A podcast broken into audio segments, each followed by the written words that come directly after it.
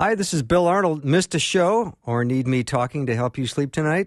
I have several solutions to that situation. Here are the podcasts from the show. You are the best for listening and supporting Faith Radio.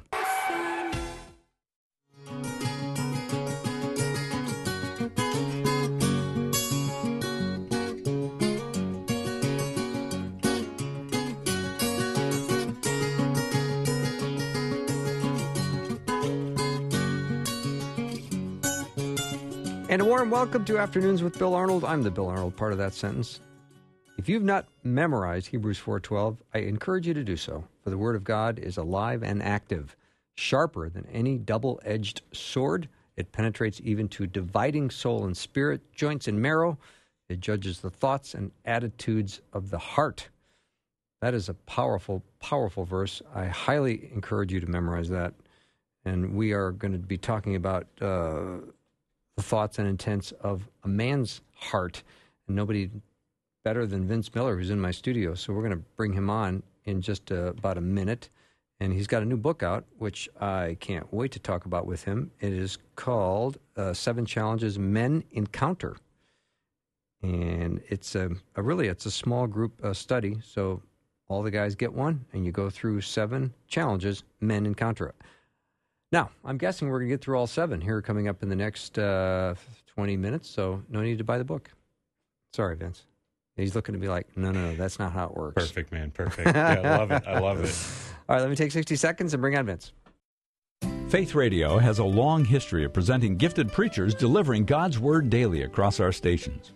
But all of these messages were first delivered in the local church, where these pastors shepherded their flocks, in addition to having a radio ministry.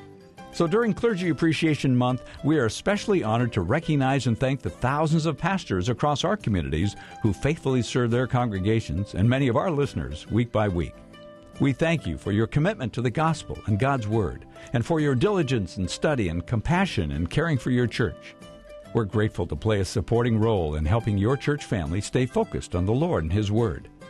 And we believe in the power of the gospel to change lives and pray that you will be fully equipped to do this vital work in your congregation and community. Pastors, we honor you. And even though Faith Radio is a listener supported ministry and relies on your gifts, we encourage you to give to your local church first. They're worthy of your investment and involvement, and we want to see the local church strong.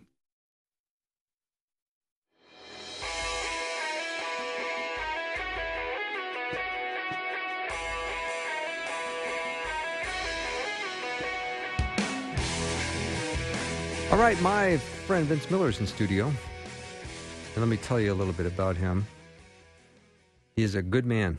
He speaks to men all around the country. He's written a lot of books, and he is passionate about what he is doing and making the world a better place for men because men need other men, don't they, Vince? Oh yeah, we need um, In a serious way. yeah, Yeah. absolutely. Yeah, yeah, we need them in a, a relational way. We need to have brothers in our life. Um, we need people to hold us accountable the whole bit. But Yeah.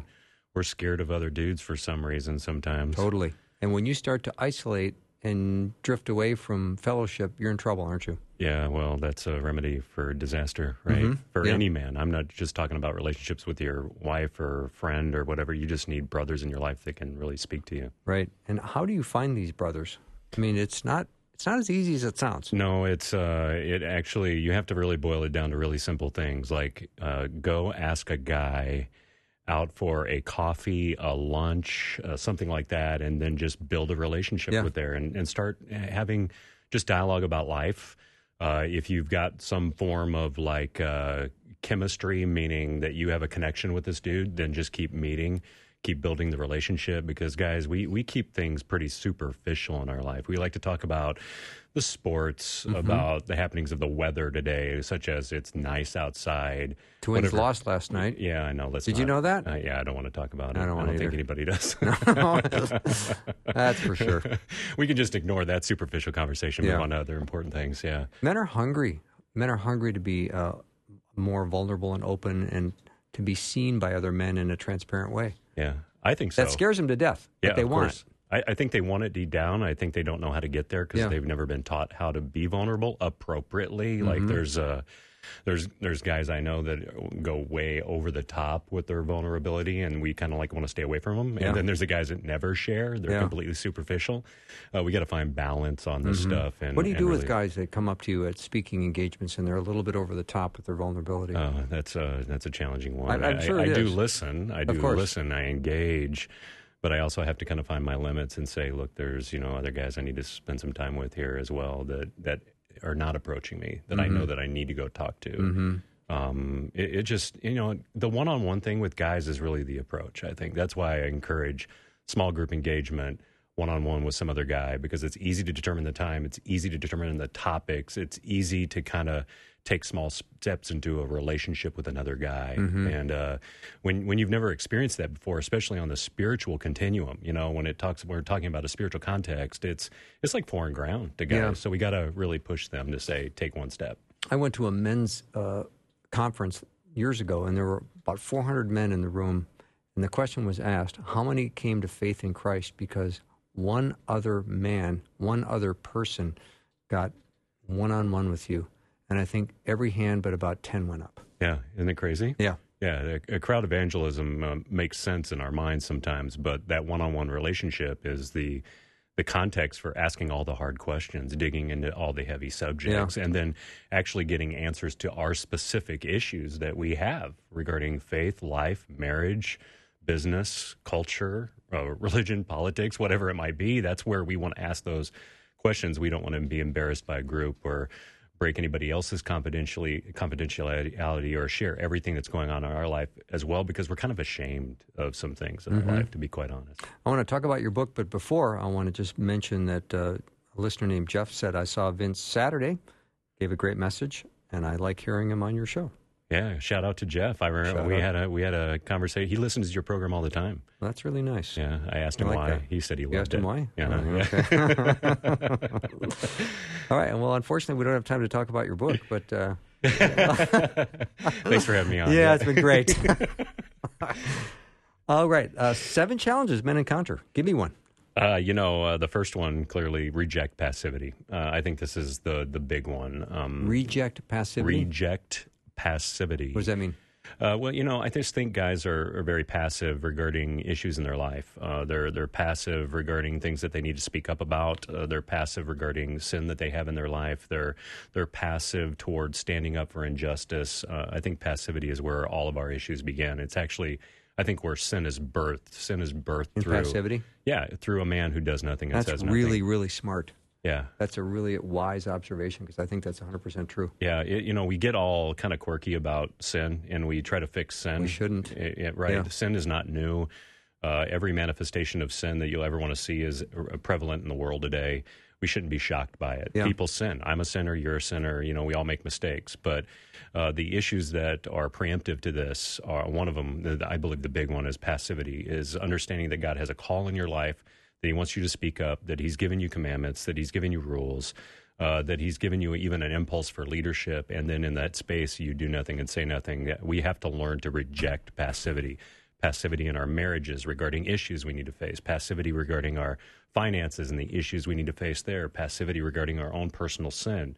I, I think this is where the, the birth of sin happened clearly in Genesis chapter 3, was a man just did nothing and said nothing. Do you talk this wise when you have speaking, speaking engagements? Yeah. I- I This like is to- impressive. Do you like this? This is why Jeff likes you so Yeah, much, I why he liked you.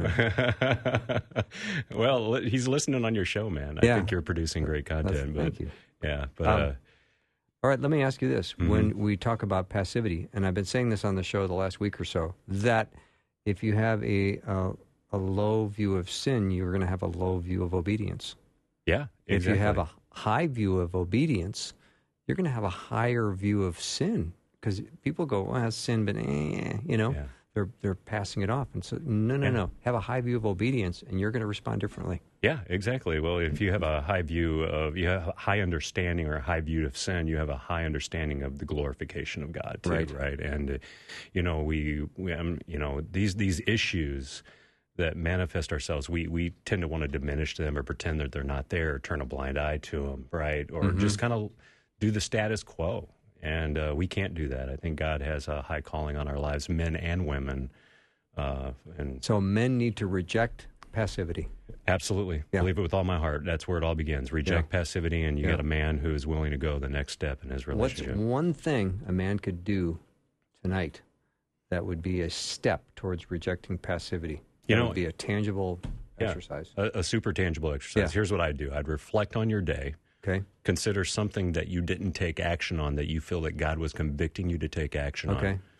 It could be in your marriage, in your business, in your leadership, in your personal devotion, and then act on that immediately. Put no space between it. Say, okay, I need to apologize to this person. I'm going to pick up the phone right now. I'm going to act on it. Mm-hmm. Okay. And learning to act on those, like uh, the, the the motivation of the spirit there, right? When you're prompted, and then doing it immediately is what it looks like to reject passivity. Now, some people get concerned about, okay, now I'm taking action in my life. What if I'm taking the wrong action? I say that's okay. It's better to take the wrong action and learn from it than to do nothing, mm-hmm. right? Because all, all we need to have more sin in this life is for great men, great women to do nothing in the face of injustice and sin. And if you want to allow sin to just continue, just do nothing. That's just it. But then act on it immediately. So, anyway, that's mm-hmm. what I would do. That is that's a problem in, with men today. Uh, I, I think so. Yeah. I, I would say, you know, I've had to learn how to fight the impulse of passivity in my own life. You know, every once in a while, God says, you know, Vince, you need to deal with this issue with, you know, your kids. You need to deal with this issue in your own sin life. You need to deal with this issue in your marriage. Like when prompted, I feel more and more called every day that life is short and that God wants me to lean into those things. And so acting on it promptly, like just saying, I'm going to stop my day, I'm going to deal with this issue. I like. All right, Vince Miller in studio. Uh, if you have a question, let us know. We, we'd take it. Um, and Vince would, a- would answer it. 877 933 2484. 877 933 2484. He's written a book called Seven Challenges Men Encounter. We got one down. Let's see, we've got uh, carry the one. I don't know if we're going to get through them. I don't know. We'll try. We'll try. Be yeah. back in a minute.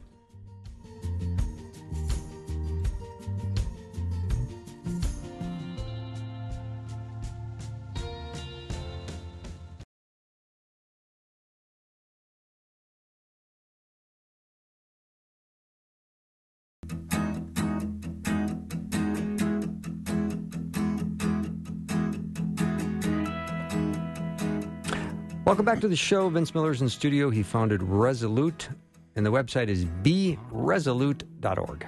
B B E resolute.org. All right, he's written a book called Seven Challenges Men Encounter. Passivity was number one. Give me another one, Vince. Ah, accept responsibility. How about that one? That's a biggie. Ooh. That's a biggie. Yeah. Uh, So don't play the victim, in other words. yeah, we, you know, Don't we, spread it around. Uh, we Own can it. we can be a victim or we can be a victor, right? And uh, we have a choice there. And uh, you know, I when I grew up in uh, California, I was kind of a, a witness to um, the victim mentality. You know, I would Mm-hmm. say we were when, during my childhood, there was a lot of that victim mentality happening on the news, where just everybody's a victim of something. I got a speeding ticket. I was a victim of the traffic moving too quickly. you know, I mean, everybody's got a an excuse uh, when it comes to accepting responsibility, right? Absolutely. All right. How about an, another one? Because I want to try to get through a bunch of these. You want to get through all of them, No, don't you? not necessarily, but I'd like to get through a bunch of them. Yeah, well, you know, I think, uh, well, first off, let me just say this. I think accepting responsibility is part of a man building courage in his life. Um, I think it's per- perhaps one of the biggest ones just simply because uh, we shirk from responsibility all the time. So I think this is a big second next to. Um, uh, rejecting passivity, but the next one is leading courageously. And so uh, we, we all need courage in our life, right? But we need to lean into that. And I, I think there's moments when I lack courage, uh, I lack uh, the ability to uh, take a courageous next step in a positive direction.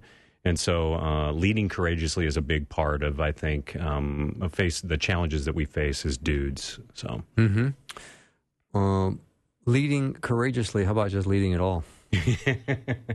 I mean, Yeah, seriously. exactly. I mean, No. sometimes leadership is a is a problem. Yeah, well, and you know, we're all called to lead uh, to some, at, you know, to some extent. For example, I think some men disqualify themselves from leadership because they feel like they ain't got a talent that isn't of consequence in life. Never But- stop me. Yeah, well, exactly. And we all have a skill, right? We all have a skill that God has given us that He wants us to use to bless the Yeah. kingdom in some way. And we just got to stop disqualifying ourselves from Yeah. the task. We've got to lean into it. We've got to say, look, I am called to lead in this way, and I'm going to steward this in an appropriate way, whether it's one talent or 10, right? Mm-hmm. Just lean into it and, and be courageous with it. This is exactly uh, what um, I believe Moses was trying to pass to Joshua, what uh, Joshua was trying to pass to his proteges, what David was trying to pass to his son, right? Solomon was this understanding of be strong and courageous, do not be afraid. I think that's so interesting of all the things that some of these great leaders could pass on to their proteges. They don't say, you know, follow the Ten Commandments. They don't say that. They just say, lean in to an understanding of a fear of God Yeah, that's and powerful. trust him and be courageous. Just be courageous. There's something about this uh, emotional wherewithal that has actually more to do with us understanding all these other peripheral issues, such as God's rules and his commandments. And it's like they were trying to fortify this understanding of uh, emotional fortitude in a person's life to lean into every challenge you're going to face. Uh, I've always said I'm, you know, uniquely unqualified for most jobs.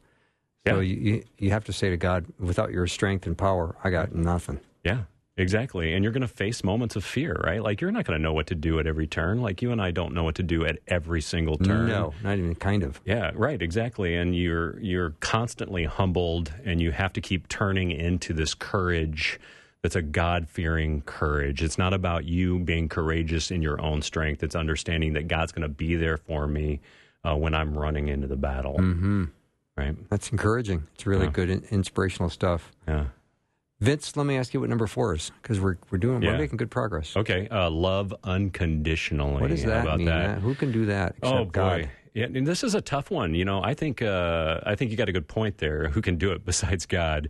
Um, because you know, when we hear love unconditionally, we don't even understand what that means. I don't. Mean, we're taught from a very young age to love conditionally. Right. Right, we are because we're kind of given uh, triggers and rewards. So even as a kid, you're said, "Do this, then you'll get this. Do this, then you'll get this," and we're taught. We're we're almost, um, um, I would say, tuned into the fact that we're going to be rewarded if we do something right. And unfortunately, when we come into contact with God's love, we have to undo all that wiring. Right, everything that's built into us uh, physically and into all of our thinking is this uh, idea that I'm going to be rewarded if I do something good, and then for me to be loved first by God unconditionally is almost a it's it's difficult for our minds to even conceive. But then to ask me to go love somebody else unconditionally when I don't even know how to receive unconditional love from God, like that becomes almost impossible for guys. And so I think guys need to learn how to be loved conditionally and then love uh, be loved unconditionally and then learn how to love others in that same way because when we do that we are the most like god When our hearts get a little bit hardened, Vince, it gets harder to receive love.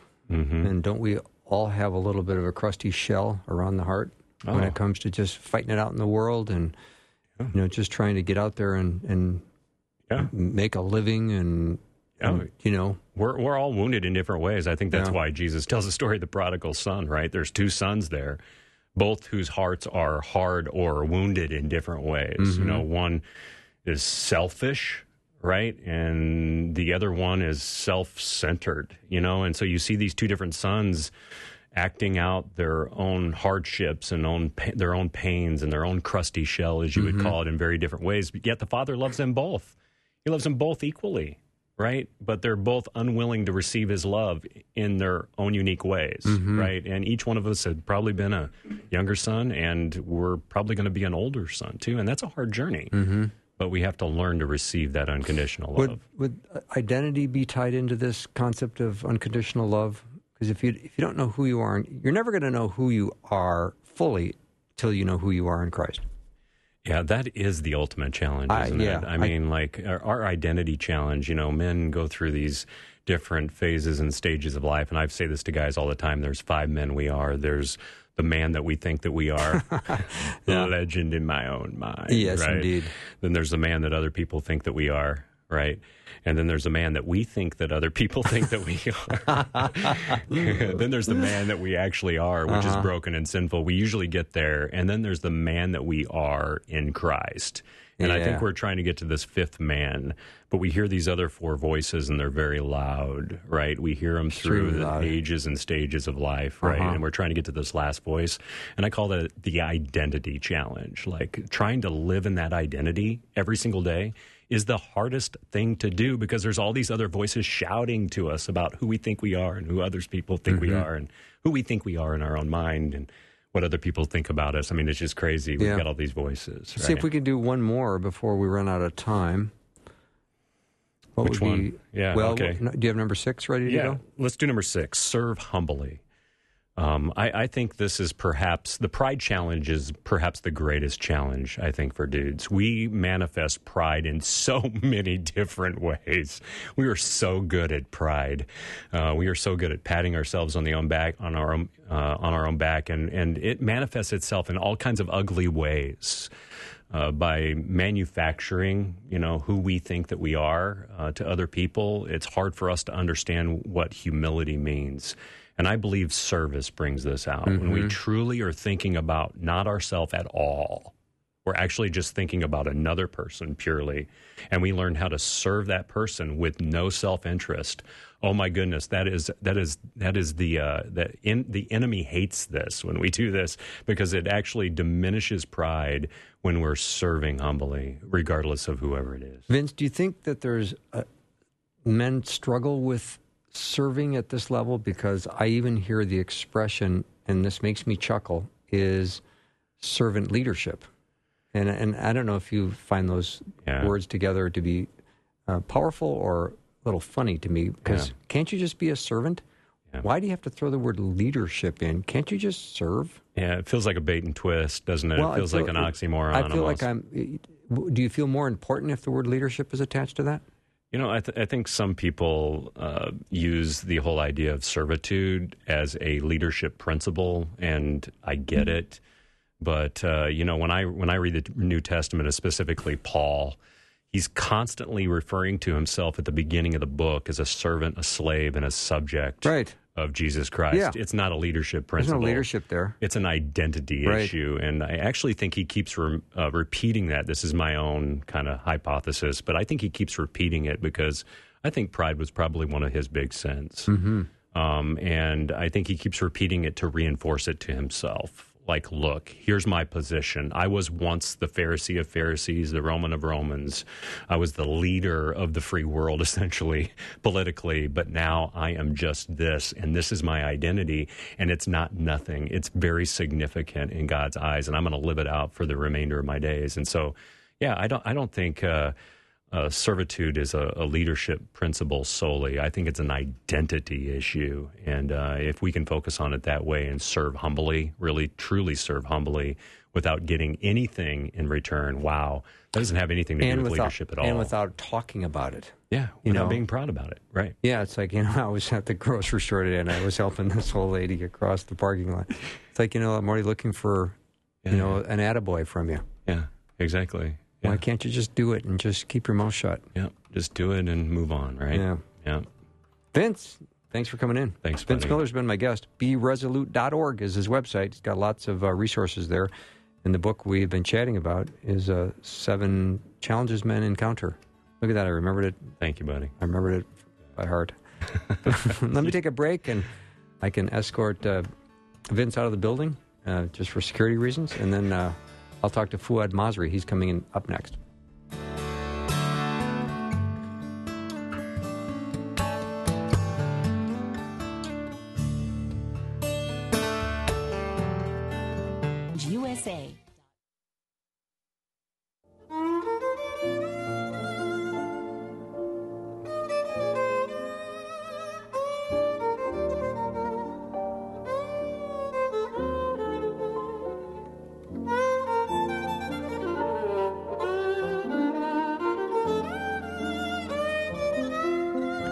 Glad when I get a chance to speak to Fouad Masri. He is the founder of the Crescent Project. They've got a big event coming up in Nashville.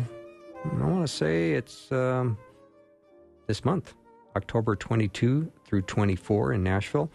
And although we don't have um, listeners necessarily in that market, we have listeners that listen on the Faith Radio app all over the country. And I've got like uh, 25 friends living in Nashville right now, which I need to call and say, hey, you need to go to this conference. Fouad, welcome back to the show. Thank you. Great to be with you. Yeah, thank you. You're, getting excited for Uncharted, boldly yes, following sir. Jesus. Tell me about that. Yes, it's exciting that you're going to tell your friends too. I will tell my friends. We have moved. I'm taking them off. I'm taking them off my Christmas card list if they don't go. Thanks. you know, it's fun. Uh, we are trying to focus the church in America on the real issues, the hot stuff that are really important for us. The most important thing for us as believers is the kingdom of Jesus. Yes. He is our savior, he is our guide, he's our leader. And today more than ever, we're seeing Muslims very open to the gospel, very curious about Jesus, and they are very uh, much in the spiritual uh, limbo. They look at Islam and they have questions. Is Islam the real answer today? Is Islam a political religion or a spiritual religion? Um, what is the true Islam? The Shia, the Sunni, the Sufis? You know, it, it's just creating a lot of questions in their heart. So our event is called Uncharted, Boldly Following Jesus. This is year 26 as Crescent Project, reaching out to Muslims with love um, and sharing with them the good news. And we wanted to share a little bit with the church leadership, with church members, that when we follow Jesus, we have to be bold. But when he, we follow him, it's not charted. He will take us places where we're not expected and great uh, uh, places.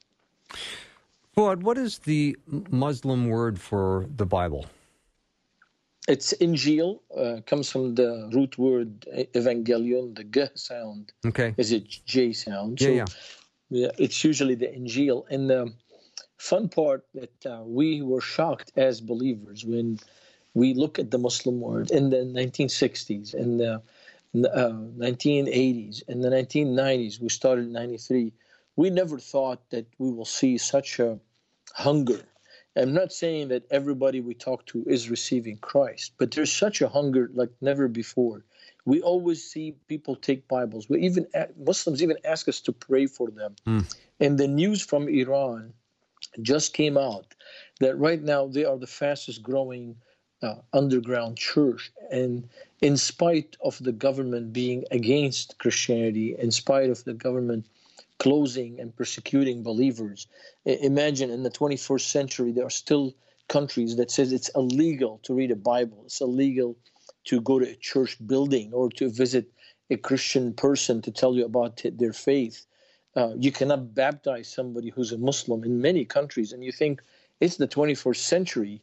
There are mosques everywhere in Europe and America and Latin America, yet churches are being forbidden to be building a building. I mean, we know the church is the people, and that's how the church is growing. And that's why we use the title Uncharted. We never thought that God will use uh, the regime of Iran to create a hunger in Iranian people and others. Many people are watching Libya, Algeria, Tunisia, Morocco, Egypt, you know, Sudan, uh, and they're watching the now Yemen and uh, Turkey and Muslims are asking very important questions. What does it mean to be a religious person? What does it mean to follow God? Uh, does it, you know? It is just so thrilling to hear this. And again, uh, anyone driving home from a rough day at work would hear that news that the underground church in Iran is the fastest growing church, and I, I would think we'd all want to honk our horns and go, "This is such great, great news." We praise God for His move because it's moving like the Book of Acts. It's uh, it's in um, house churches and people. We uh, our annual conference even in Europe attracted people from uh, the church in Iran and um, our event in Nashville from 22 24th. We have Andy Bannister coming from uh, the United Kingdom to share with us how to build bridges with our Muslim neighbors but the next person speaking is an Iranian pastor who's speaking on how we can stay the course. And uh, he's going to share how the church in Iran has seen growth due to the fact that they trusted God, not outside people. Didn't matter who's coming from outside or not. This is their movement. They love Jesus. It's the Jesus movement in their country. And I love this because the church of Jesus Christ, the family of Jesus, will look different. Whether in America, it's going to be different than in Scotland, it's going to be different in Africa, it's going to be different in Asia. So I love this, uh, what God is uh, doing. And it is another affirmation to boldly follow our Savior, not look back. Mm-hmm. Now, Allah, that's the Arabic word for God, and is, um, is uh, written in all the Arabic Bibles, correct? Yes, the, the, Arabic Bible, when it was translated, we use Allah and we also use Rabb. Uh, both are um, from Hebrew okay. root. Okay. And uh, the Arabic language, most people think it's an old language. Really, not. Uh, it's what they call modern language. It borrows yeah. from Hindu, uh, from the Indian language, from the Hebrew language, from Persian and Greek. Uh, like English borrows from a lot. English mm-hmm. borrows from Latin and yeah. Would and, you um, other. Would you be so kind as to explain what Muslims, how Muslims understand Allah? Sure, absolutely. In Islam, the word Islam means to surrender. A Muslim is someone who surrendered. So, in the in the concept of Islam, religion is not only something you do in a building. Religion uh, permeates all aspects of your life. It's very much like the biblical teaching of Jesus that the gospel permeates everything. So, yes, Jesus is not a politician, but he, as a Christian, it affects you as a politician, as a businessman, as a believer in Christ. Your lifestyle is changed. Or the same way Muslims feel that Islam is a lifestyle change. So it affects everything. However, in Islam, God is seen as the master and you're the slave. Mm. So your highest thing you could do in Islam is to obey. And these days they are so curious to know about the gospel because they are reading, they are watching television, satellite television, they're hearing radio, they're going on YouTube, and they're noticing that the Christian faith is different. We don't look at God as master, but we see him as heavenly father. And it's a very powerful imagery for Muslims because God is transcendent. God doesn't really care. There are certain things you must do to appease Him, whether it's the salat or the wudu, or even they have things they have to do in the hadith that will they'll tell you if you do this, you know, chances are God will give you a barakah, a blessing. While in the gospel, it, we have the blessing. God is our Father. He loves us whether it's rain or shine, whether I'm in a country that has freedom of religion or a country that has persecution of uh, believers in Jesus, Jesus is with me. My heavenly Father will never leave me nor forsake me.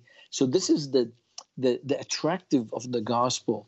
In um, it's amazing how I was talking to uh, a Kurdish believer, uh, and she said to me the following. She said, "When I discovered that I can call." Allah, God, the, the God of the universe, as I call him, my Father are in heaven, it changed everything, her view. It became that God is our friend, God is our Redeemer, uh, God is, is with us. And this is something uh, in Islam, they cannot see God in that way. He's not a father, He's the master, He's the king, He's the judge, uh, He's the punisher. Uh, so uh, in Islam, you are fearing God out of punishment, while in, in the Bible we fear God out of wisdom, out of respect. Uh, the, the beginning of wisdom is the fear of the Lord because He is the God of the universe. I appreciate that, uh, Fouad, very much. So maybe you would share with uh, me and uh, my listeners about how most Muslims, what their definition of Christian is. Yeah, thanks. Um, many times, this is one of the biggest hurdles for us when we try to build bridges and answer questions. Many times, Muslims ask questions that you and I, as Christians, feel like they're strange questions. It's because they are misinformed. So, number one, the Bible is banned in majority of Muslim countries.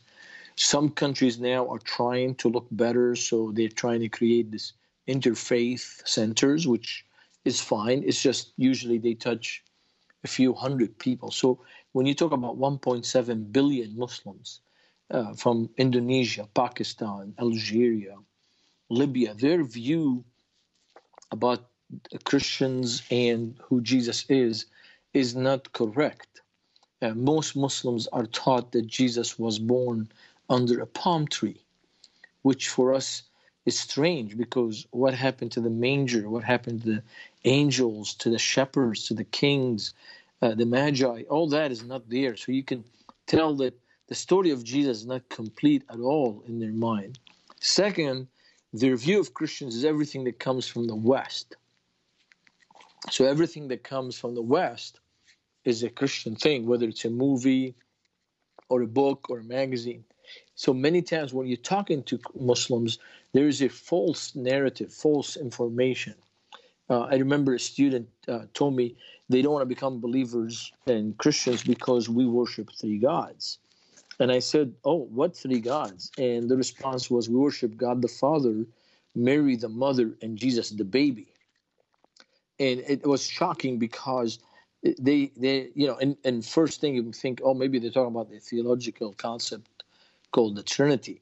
They are not even there. They're just talking about a sexual act between god and mary and a baby an offspring which is a very eh, insulting to the christian faith. That's we never we never taught that.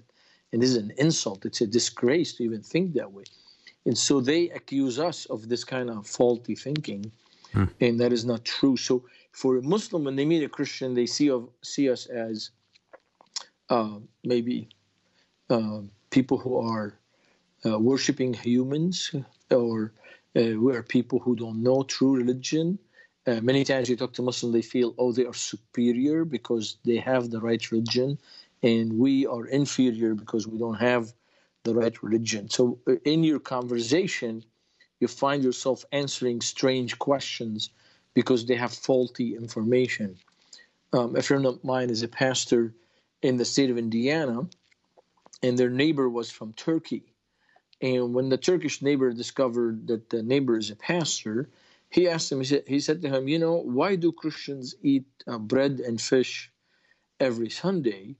And the pastor was surprised with the question. He says, No, it's usually the bread and the juice and the, the cup uh, to remember the Last Supper. And he says, uh, No, I thought you guys eat bread and fish. And the pastor asks, Why do you think, you know, this man is, is in his 40s, a businessman? He said, Well, when I was 12 years old, my dad took me to Istanbul, and there was a Catholic church. And as I entered, there was a painting of Jesus holding a bread basket and a uh, fish basket, you know, a basket full of bread and a basket full of fish. So he thought that's what we do, that our Sundays is to eat fish and bread mm. on Sundays. And, and for you and I, as listeners, and, and your listeners, as we hear the story, it gets a little bit like, you know, funny for a second. Then you think, wow, we are in the 21st century, the age of the information age, and the age of accessibility to information, and they don't know the simple story of Jesus feeding uh, the 5,000 and wow. Jesus feeding the 7,000 and, and Jesus walking on water. I tell people if Muslims don't want to believe in Jesus, they don't have to believe in Jesus. That's fine. They don't want to follow Christ. It's okay. But let them know the story. I mean, you know, it's this is the basic thing in this day and age. Uh, you know, everybody's learning about Islam, what they believe. Well, why not learn about what Jesus taught? Uh, that he walked on water and he stopped the storms and he rose the dead and he himself rose from the dead. So uh, this is where that's number one issue. The other issue for us in America is many times Muslims come to the United States and they're very lonely. And many times people ask me, why do they congregate? Well, because they're lonely. They don't have friends. Uh, very few American believers have friends who are from Muslim countries. Uh, I'm not saying it's easy. I'm not saying that uh, this is something, uh, you know, can be happening flip and switch. But Jesus says we are to welcome the stranger. Jesus says you are my ambassadors. Jesus says, you know, love your neighbor as yourself. It doesn't matter if my neighbor is from United States or from outside. So uh, this is very important for us during the conference, Uncharted, is to help uh, Christians, pastors, and church leaders rethink how we can bless the community. How can we bless the people in our community, especially if they are Muslims? Mm-hmm. And this is the power that we have. I like it. Fouad, let me take a little break. My guest is Fouad Masri. His uh, website is crescentproject.org. We're chatting about uh, how to understand and relate to Muslims when it comes to sharing faith. And he also has a, a conference coming up in October 22 to 24. You can check it out at crescentproject.org. We'll be right back.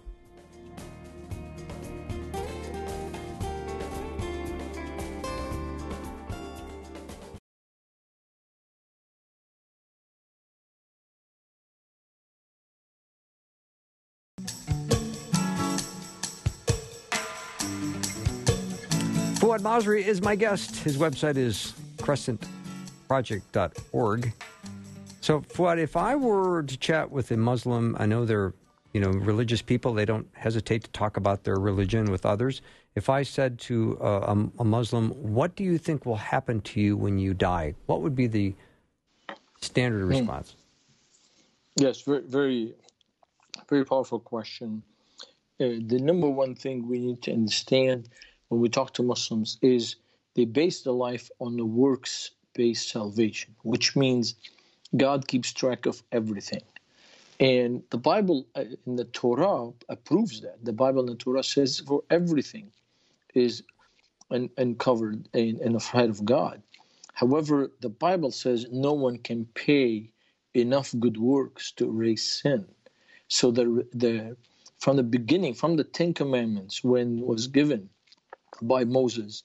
Right after that, the sacrificial uh, system was put, whether it's a dove or a, or the Yom Kippur or Passover or even the the, the sacri- daily sacrifices. When you come to Islam, Islam has that struggle. They say we are trying to, when we die, to make sure we have more good works than bad works. At face value, it sounds logical. However, as you dig deep, you discover my good works are not good enough for a holy God. When I steal or kill or lie or cheat, they, I am insulting God's law. I'm insulting God Almighty. And so, what's happening to Muslims today, they're discovering that Islam doesn't answer the real question how can I say to God, because I went to the mosque, because I gave to the poor, because I did my ablution, that should erase my sin of insulting God Almighty. It doesn't make sense. It's not same value. Uh, it's like it's like uh, borrowing a million dollars, and then when you spend it, you return only one dollar, and you expect the person who loaned you the million to say, oh, "Okay, you're fine." Mm-hmm. It the system doesn't work uh, when you want to use work salvation.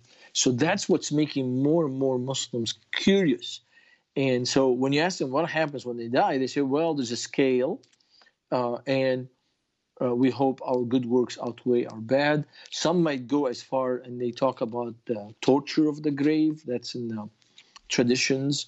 Uh, not everybody necessarily knows this, but there's this fear of the grave. Uh, and that's why our conference and even our bridges study, our resources are all on how to begin a conversation and then how to end it so my uh, conversation with a Muslim friend is not about spending time proving Islam is wrong as much as I want to spend time showing the beauty of Jesus. So uh, Christ comes in and saves us from the penalty of sin, absolutely. But then there's a beautiful concept in the Bible, which is the power of the resurrection. That Christ, in his power of the resurrection, changes who we are. But the Christian faith is not a mental exercise or a game that we play every Sunday, or, or the Christian faith is not a set of rules and traditions. The Christian faith is that you take Jesus, and a word Christian means Christ in the person. Christ renews our value system, renews our heart, renews our attitudes, renews our actions. So, yes, we're not perfect people, but we are godly people. We are seeking God's, we are seeking Him in our words and our actions. And that's the power of the good news. So your question is very important. When you say, hey, what's going to happen when you die? You're going to have a ton of res- different responses, but the base of it is, well, I hope I did enough good works to cover my bad. While for us in the gospel, it says, no, you all our works are not worthy mm-hmm. of God Almighty. Uh, Fouad, if I'm engaged with a, a, Muslim, is it good for me to share my personal testimony? Is that a valuable uh, piece of of uh, sharing Christ? It, it, certainly is in the Western world. I mean, yes. Is it with uh, is it with Muslims yeah. as well? I mean, because they've come from a very different worldview and concept of God. And so, it, would it be important that I share my personal story because their God is not that personal? It's very important to uh, start by a, a brief uh, set of beliefs. So, for example, I say, you know, in in the in the Bible it says we have to worship one God, and it says that all people must be judged. Now, once I say that, the person listening is like, "Oh yeah, I agree with that." Then I could transition to my testimony. And I usually share how I hated Palestinians because they killed my friend Walid mm-hmm. at age 18. How I hated uh, Jewish people because I have cousins who fought in the Golan Heights. And then I share how God changed my heart. So I started praying for the Jewish people and praying for the Palestinians because what I saw that Christ loves all people. So God changed my heart. You know, this is not something I went to a store to buy. This change didn't happen because I went to school. It happened when I knelt in my room and ask God to change me. And so when you share, when I share this, that the, the Muslim person is now listening because the faith of the gospel is no longer just a set of beliefs. Although this is true, like we believe in one God, we believe in one Savior, we believe in, in the Holy Spirit, we believe in one family. The Christian faith is a family made up of all races. And so uh, it, it's important to share that. And I would spend, you know, the time to share it if the person is listening. But uh, but when I share my story, my personal story, it brings it down to real action right now. What does my faith do to me as a person? Uh, it's not about you know oh we all Muslims are together against you know some kind of agenda or you know we're banding together against the you know whatever the president of Syria or you know when you go to the Middle East that's what happens you get all these factions, Islamic factions, and they're all banding together against something. The Christian faith is different. It's, it's changing you as a person, and, and that's that's where I believe is the the key to change society is you must change the individual. Mm-hmm. You cannot change society if you do not change the individual. So obviously, you never want to try to win an argument because you want to lead someone to Christ. So that's the goal always in any kind of evangelism. Um, so, just in the time we've got left, we've got only a couple minutes left. Um, maybe you would just uh, give our listeners a little word of encouragement, just to be patient um, and loving, and maybe they've had bad experiences with Christians, and you know things that you should just keep in your mind as you're speaking to people from Muslim yeah. faith. Yes, thank you. I mean, one of the struggles as a uh, when I was a young believer is that sometimes uh, Christians will fail you, and sometimes uh, Christians will fail you. Sometimes Christians, you know, don't behave Christ-like. And what made me grow spiritually is my focus on my relationship with Jesus. Mm-hmm. So the, the first challenge for us is we are here because we love Jesus. It doesn't matter who else wants to love Jesus? Even if I was the only one, I just want to follow. I want to follow the Savior. So that's one thing I would encourage our listeners to do is cultivate your relationship with Christ, cultivate joy of that relationship. The second thing is you uh, you know um, trust God to take the the seed and the message. I can't I can't explain to you how many people come to us and they you find that someone heard the gospel and they became believers six months later. Wow.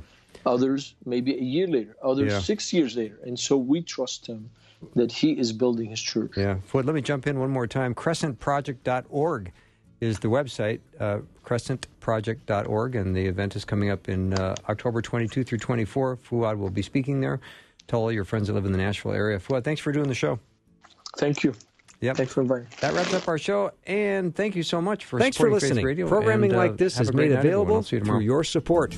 Information available at myfaithradio.com.